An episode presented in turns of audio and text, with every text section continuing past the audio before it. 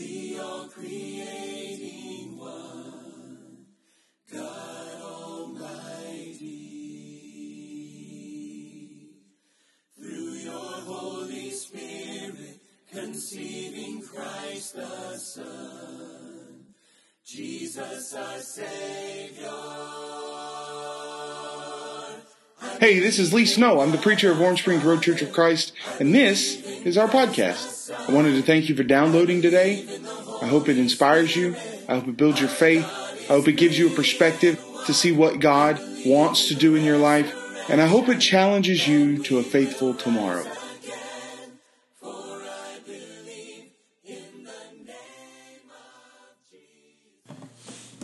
If you want to open your Bibles to 1 Corinthians chapter 12, that would be advisable, since that's where we're going to start our study this morning. 1 Corinthians chapter 12. We're, we're going to round out our, um, our study of the giant banner on the back wall for a little while, but don't, don't get too cozy because we're going to keep mentioning it's going to be up there all 2019. We're going to be pushing uh, through 2019 to, to try to uh, try to have some infla- impact uh, on those um, those percentages back there. 1 Corinthians chapter 12. You know, there's a there's a lot of misconceptions about the church. Um, used to, well, I guess I guess they still do it. I'm I'm, I'm kind of out of the uh, out of the game these days, I suppose. But um, used to, they'd they'd tell uh, they'd tell young preachers that if uh, if you're going to preach a sermon, you have to really preach it to yourself before you preach it to anybody. And that doesn't mean practice, okay? Maybe, maybe. I mean, I guess if you're starting out, that's a good thing and that sort of thing. But what they mean by that is, what the, what the old timers, we call them graybeards, what the graybeards mean by that is that you need to take something from your sermon before you try to teach other people and try to get them to take something from your sermon. I'm going to go ahead and warn you. Uh, as I was studying this this topic this past week and over the last few weeks, um, let me just put it this way: some sermons are meant to encourage. Some sermons are meant to help the downtrodden. Some sermons are meant to help the hurting. Other sermons are meant to sting a little bit, and this one stung me drastically over the last month. And uh, so I guarantee you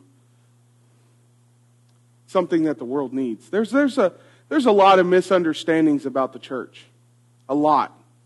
A lot of misunderstandings about the church. In the New Testament times, people misunderstood the church because they thought that we were cannibals because every Sunday we get together and we take of the body and the blood of Jesus Christ. They're cannibals. They're eating the body and blood. They had no clue what was going on. First century, they had problems with, with people misunderstanding the church and saying that it's, it's, it's this group that practiced incest because they marry people that they call brother and sister. And so it's incest. They had no clue what they were talking about. The reason why members of the church call each other brothers and sisters is because of 1 Corinthians chapter 12. The reason why we take of the body and the blood of Jesus is because we're remembering what he did for us. The, the church has been misunderstood for the last 2,000 years, as long from the day that it was started. Really, really and truly, from, from the moment that Jesus started talking about it. Over and over again in the gospel accounts, Jesus mentions the, the kingdom coming. In, in, in the Sermon on the Mount, he prays that your kingdom come, your will be done on earth as it is in heaven. Over and over again, he talks about the kingdom coming. And people thought back then that that was an earthly kingdom, that that was Jesus was going to come. He was going to have some soldiers. They didn't know where he was going to get the soldiers from because the, his followers were basically a bunch of bums, a bunch of rednecks from the mountains who didn't care about you know, training and that sort of thing. They didn't know where he was going to get these soldiers, but they thought that that's what it was. And that's one reason why the Jews were able to talk the Romans into killing him, because he kept saying that there was a king higher than Caesar. And so they, they spun what he was saying and into people misunderstanding the church and thinking that Jesus was trying to, to build some kind of nation around him. But nowadays, the church is misunderstand, misunderstood for, for different reasons. Nobody thinks that we're cannibals anymore. Nobody thinks that we're, we're practicing incest anymore because, well, for the most part in our society, people know some degree of what Christianity is about. But the church is still misunderstood because it's still understood as being the source of doctrine. What does the church believe about this? Just a few weeks ago, I was asked, Lee, what does your church teach about? I'm not going to tell you what the person asked about. Church doesn't teach anything It wasn't already set in stone. Church doesn't believe anything that wasn't already established before it ever began. The church wasn't established until Acts chapter 2, and yet Jesus taught the foundations of Christianity all the way back from the moment that he's 13 years old sitting in the temple and arguing with people that were four times his age. And Jesus was able to have a conversation with him because number one, he's God, and number two, because he understood the Bible more than they did at the time. People misunderstand the church because they think that it's the source of doctrine. People misunderstand the church because they think that it's an organization. It's not. Church is not an organization. I don't know how many times I, I, can, I can show you congregation after congregation after congregation after congregation that thought that the church was an organization, and so they ran it like a business. And then what happened when they ran the church like a business was that it became so cold and so hard hearted that it didn't care about anything but the bottom line. And eventually, those churches would end up closing. Or those churches would end up fighting so much that they just went their own ways. People misunderstand the church because they think that the church is something that we just do on Sundays, that we go to church. I have no problem with saying we're going to church because the fact is that the word church in the New Testament is the word ecclesia, which means called out. And numerous times in the New Testament, in the book of Acts, people gathering together are called the gathering, the ecclesia, the church. So what we're doing here is church. But that's, but it's so much more than just an hour on Sundays, or as in the case of today, you know, we got, we got a long day ahead of us. I'm going to need a nap after this. Okay? So much more, so much more than putting our bodies in a pink pew and sitting for a few hours. 1 Corinthians chapter 12, verse 24. But God has so composed the body, giving greater honor to the part that lacked it, that there may be no division in the body, but that the members may have the same care for one another. If one member suffer, we all suffer.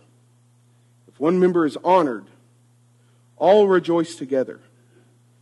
Now you are the body of Christ, and individually members of it. Church is not some doctrine generating organization that comes up with new beliefs that's, that's, that's so far from the truth. That's why we have so many so many groups over the world that just that they come up with new things every day and a half because they think that that's that's the, that's what the church does. The church is not some some thing that we get together on Sundays to do. It's not it's not an organization. It's not a business to be run. It's, we're, we're not worried about the bottom line here. The church is every single one of you and me. Was talking to one person this past week, and she said, "You think this? You think the church has everything right?" I said, uh, "Have you met the church lately?" No, of course we don't have everything right. I can't drive down Veterans Parkway without losing my temper at somebody. We don't have everything right. But the church is more than, than, than an organization. It's the body of Christ. What can the body of Christ do in a world where 33.8%, 28.9%, 39.5%, and 37.8% of the people sitting around us have no care whatsoever. One reason why I put that giant banner at the back of the auditorium is so that every time I stand up here, I got to stare at it. It drives me nuts. I hate it. Anyways, what can the church do? If you take the, the generous, the generous ideas, the, the generous estimations, there's only, there's only somewhere around, around seven to eight million of us, members of the body of Christ, in the world where there's seven billion people. What can the church do? Well, here's the thing. Estimates say that there were somewhere around 1 billion people during the New Testament times. And it started with started with 13 people. Jesus, and 12 guys that half of them couldn't read or write. What can the, what can the church do? There's, we're just so small. We can't, we can't help anything. We can't do anything worthwhile. There's, there's, no, there's no hope, Lee. People don't care about religion anymore. You know what? That's true. People don't care about religion anymore because the religion they've been shown is fake. The religion that they've grown up around in the United States and really the world over is, is it's based around putting on nice clothes and sitting in a pew once a week.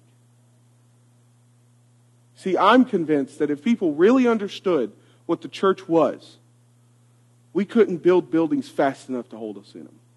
And I can prove it. Because in the New Testament, in a matter of about a year, those 13 people grew to 6,000. At least 6,000. First Timothy chapter 3 Verse, five, uh, verse 15 says this I hope to come to you soon. This is Paul writing to his young protege, his young, um, his young ment, ment, mentee. 1 Timothy 3, verse 15. I hope to come to you soon, but I'm writing these things to you so that if I delay, you may know how one ought to behave in the household of God, which is the church of the living God, a pillar and buttress of the truth. Not, not that the church of the living God is the foundation of the truth, but a, a, a pillar and a buttress. We, we hold up the truth. 1 Timothy chapter 4, verse 11 and 12. Command and teach these things. Let no one despise you for your youth. You know, it's interesting. Okay. Paul's converted somewhere around 24 years old. Do you know when I did the math and figured that out? You know how old I was? 24 years old. And I, I sat in my office and I looked at my Bible and I went, Paul's 24 when he was converted, and I'm 24 now.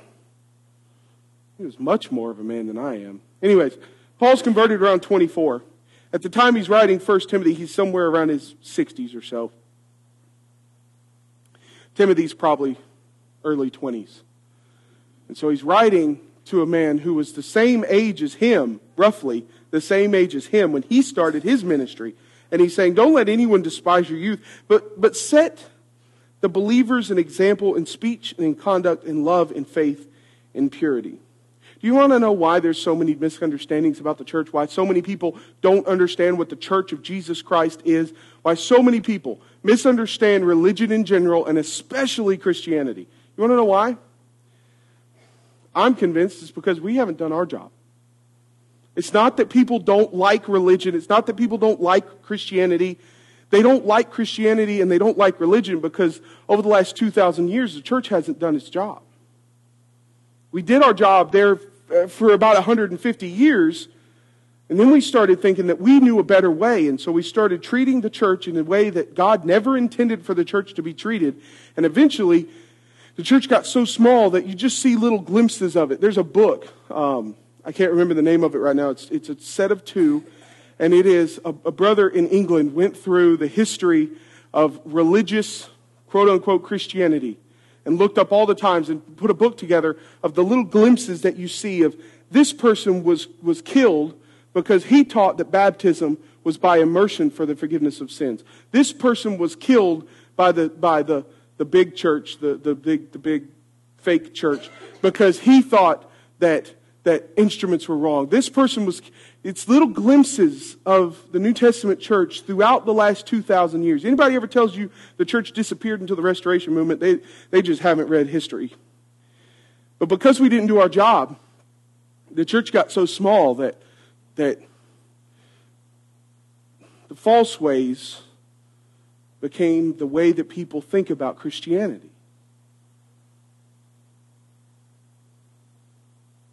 The reason why people don't understand the church is because, historically speaking, we haven't done our job very well.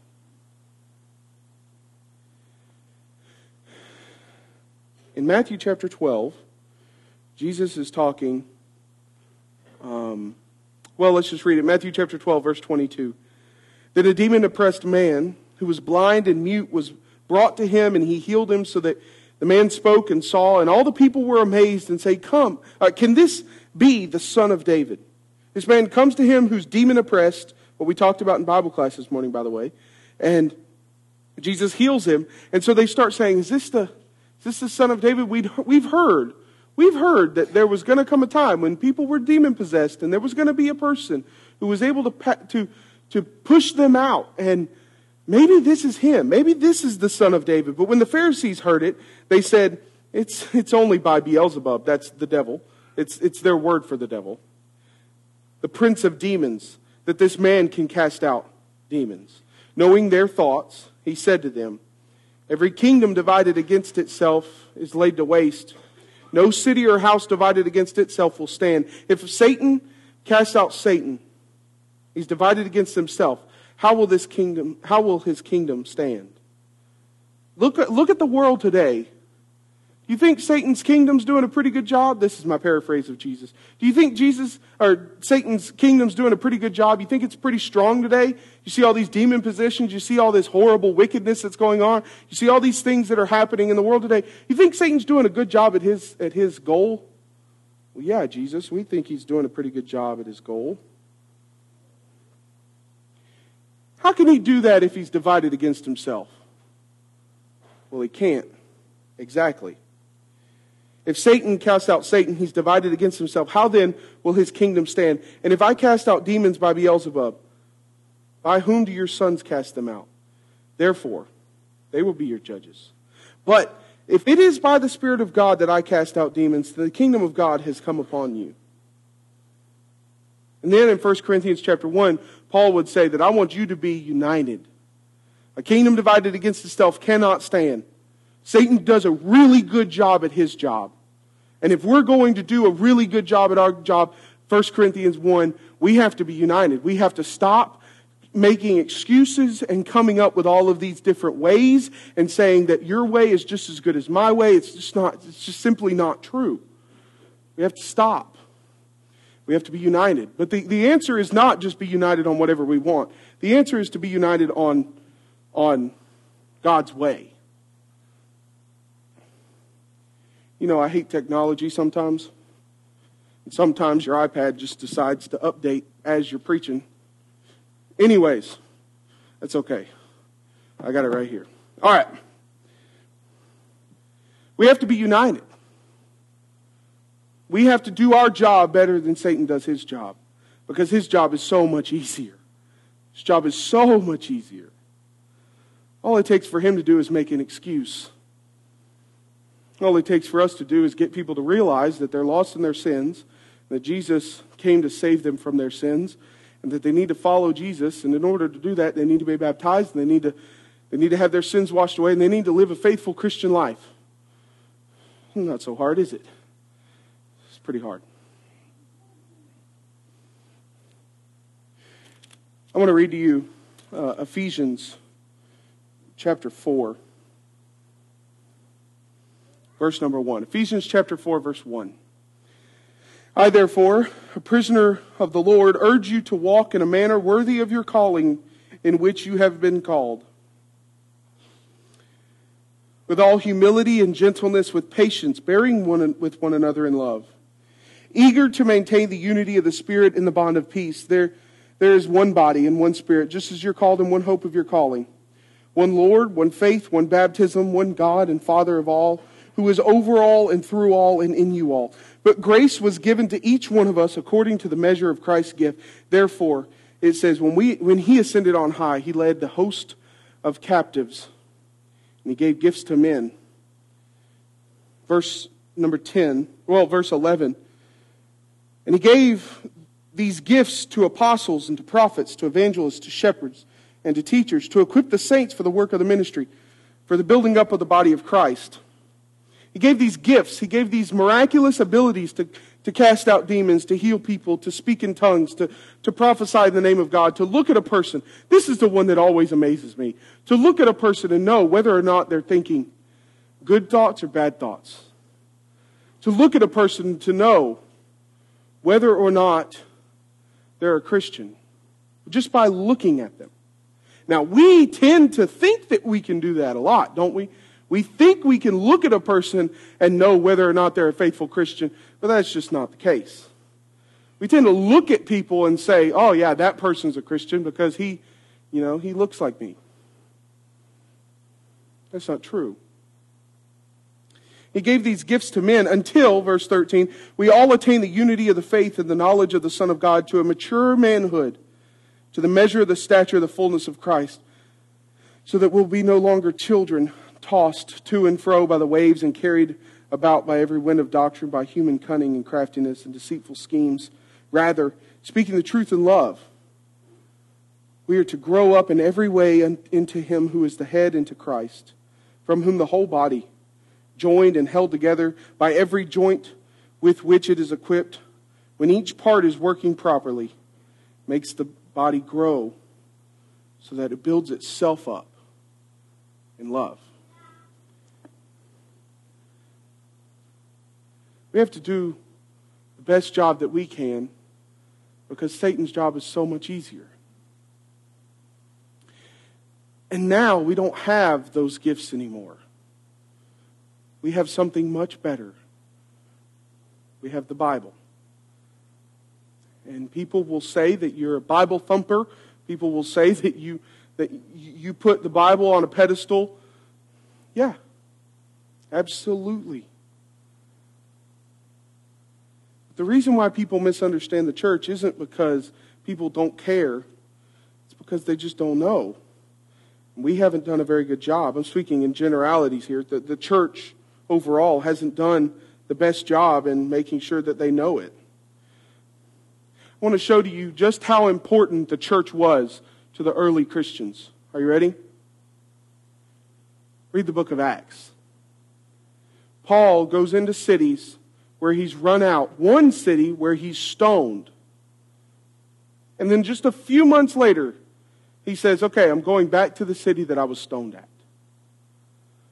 The church meant so much to the early Christians that when there were Christians in Asia Minor, in modern day Turkey, that, that were going to be going through persecution, John, who had already been kicked out of his home country, was living on an island that if you've ever looked up the Isle of Patmos, I just want to point out there are no trees, there's nothing.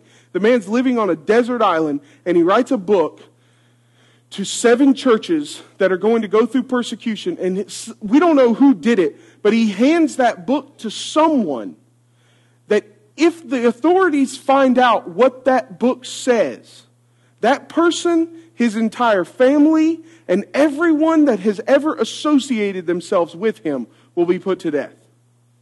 And that person took that book and walked it to seven churches in the middle of a persecuted area and handed it to them. That's how much the church meant to the early Christians. The church meant so much to the early Christians that they would go and they would walk up to a person that they had never met before. And they draw a half moon in the sand. Knowing that if, if the other person didn't finish the other half moon, You've seen the Jesus fish on the back of cars. There's one on the back of my car. The Jesus fish, the ichthus. You know why that started? It's because we would walk up to each other on a dirt road and we'd draw a half moon. And if the other person drew the other part of the fish, we knew that that person was a Christian. Here's the catch though. If the other person didn't draw the other part of the fish, but knew what you were doing, you know what happens? They call 911 and the authorities come and pick you up. That's how much the church meant to, that's how much each other meant to them. It meant so much to them that if they needed something, they dropped it at the drop of a hat and did whatever it took. In Acts 4 and 5, you have Christians who didn't have anything at all selling because other Christians needed something. That's how much the early church meant to each other. And I'm worried that the reason why people don't understand the church anymore isn't because they just hate Christianity. I'm worried that the reason why people don't understand the church anymore is because we're not the church a lot of times. We don't do a very good job. We don't care for each other. We don't spend time together. I'm talking the world over. If we're going to make an impact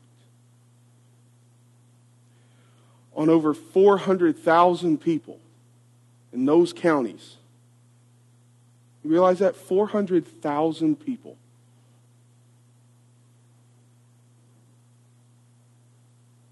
I grew up in a town with 5,000. 400,000 people. If we're going to make an impact, we have to be willing we have to be willing to live the truth. In 1 Thessalonians chapter 1, go, go ahead and turn over there. 1 Thessalonians chapter 1, verse number 6. Paul over and over again tells Timothy that he needs to be an example. Be an example to the unbelievers. Be an example to the people around you. Be an example to the believers.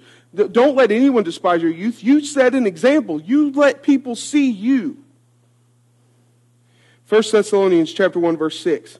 And you became imitators of us and of the Lord, for you received the word in much affliction with the joy of the Holy Spirit, so that you became an example to all the believers in Macedonia and Achaia. For not only has the word of the Lord sounded forth from you in Macedonia and Achaia, but your faith in God has gone forth everywhere so that we need not say anything.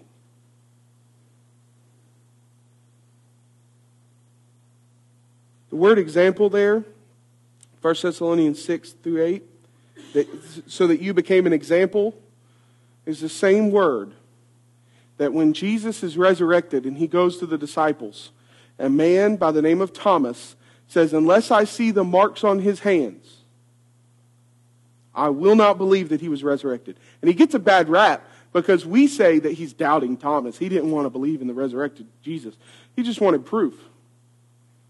He, wasn't doubting, he wasn't doing anything uh, unholy or anything like that. He just wanted proof. He wanted to know that what he was doing was actually true. The word example in 1 Thessalonians 6 is the same word that, G, that Thomas said, unless I see the mark. Question is this Do we leave a mark on the world? We're always so worried about the world leaving a mark on us. Do we leave a mark on anyone else? Do, do we, do when people finish talking to us, when people know us for an extended amount of time, do they, do they know something about Jesus Christ? Have we left a mark on them or have they left a mark on us? First Thessalonians, or sorry, Titus chapter 2 verse 7, show yourself in all respects to be a model. There's that word mark again. A model of good works. In your teaching, show integrity, dignity, sound speech that cannot be condemned, so that an opponent may be put to shame, having nothing evil to say about us. In essence, Paul just said, Titus, you make them lie. If somebody's going to talk bad about you, you make them have to lie about you. Because they can't find anything, they can't find anything bad about you, and you've left a mark on the people around you so much that if they want to hurt your, your influence, they've got to come up with some kind of lie.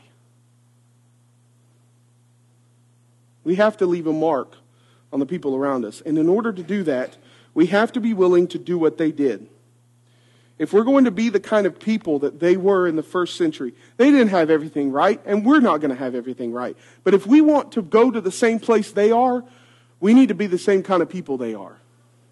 And if we're going to be the same kind of people they are, we have got to leave a mark on the world. And the way that Paul says you leave a mark is by being unified, by being the church, by living together and w- worshiping together, yes, but living together, being part of one another. You're members. Let me ask you a question. Okay? If anybody wants to test this, that's fine. I just sharpened my pocket knife, and so after worship, we will test this, okay? Let me cut off your pinky finger and see what it can do. Anybody want to volunteer? It's sharp. It won't hurt that much. Just...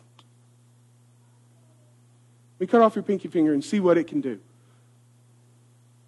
No, if it's not part of the body, it can't do anything.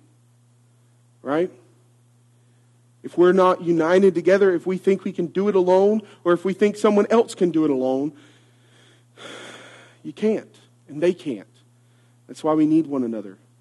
The only way we will leave a mark on 400,000 people in the, in the year 2019 as the Church of Jesus Christ in Columbus, Georgia, is to be united. That's why this afternoon some churches are going to travel 45 minutes. Listen, some of us, let's face it, it's a struggle to travel five minutes. They're going to travel 45 minutes. They're going to leave worship early. All their preachers are preaching short. They're going to leave worship early. They're going to drive as fast as they legally can to get here. Some of them may drive faster than they legally can. That's between them and their Lord, all right? And they're going to come and they're going to worship with us in unity. But it's so much more than worshiping. If we're going to be the body of Christ, we've got to be united with one another. I want to challenge you to one thing this week. No, two things. I just added to my list. Sometimes I write my sermons as I'm preaching them, okay, Ron? Anyways, all right. I'm going to challenge you to two things. Number one, this morning, look around you, pick one person that is obviously not here. Don't come to me and ask where they are. Here's going to be my answer from now on. Are you ready? Where's so and so? I don't know. Here's his phone number. I don't know. Here's her address. Pick one person, find out, and then report to me. Because I don't know either. I told you. I preached it to myself and it stung.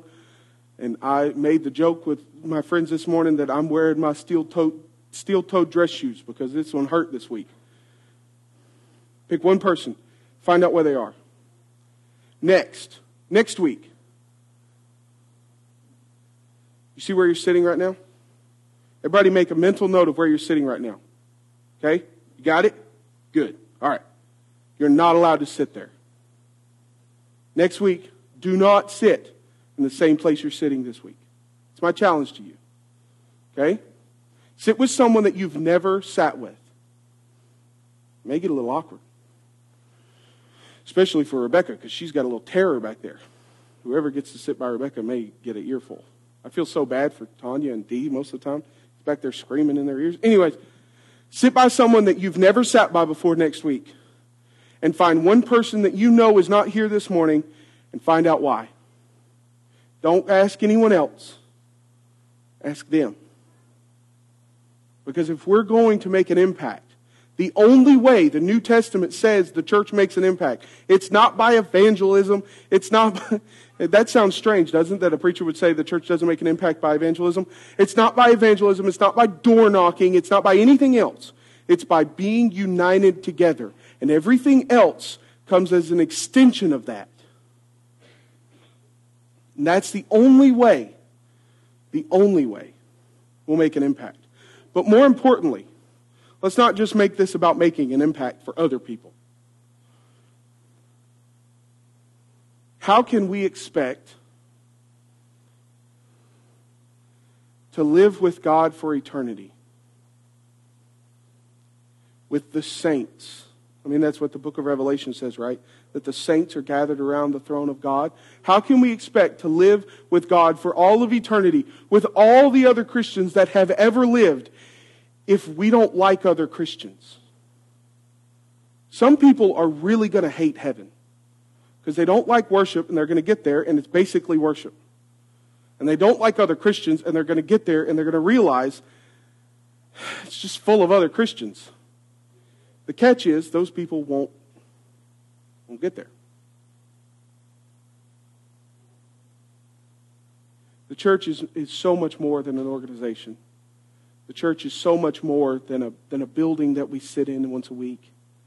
The church is so much more than a group of people that teach other people about Jesus. The church is the body of Christ. And the New Testament says that if you are baptized into Christ, you are baptized into his body. And the body is the church. Ephesians 1 22 and 23, Galatians 3 and verse 27. If you need to be baptized this morning and become part of the group that we've been talking about, eh, everything's ready for you. We just checked the water. There's water back there. And be baptized. We got clothes for you to change in. We even got towels for you to use. That's not the important thing. If you're ready to become a member of the body of Christ, know that it is not a decision that is made lightly. It is not a decision that you, you, you just want to come together on Sundays. If you're going to be a member of the body of Christ, you're going to have to be united with other Christians. And the, and the, the outcome of that is going to be evangelism, is going to be making an impact on the world. If you're already a member of the body of Christ, let me say this. How can we expect to live with Him if we don't want to be a part of the group that He died for? We're going to stand, and Gary's going to lead us in a song of encouragement, and you can let us know if you need to respond to the invitation.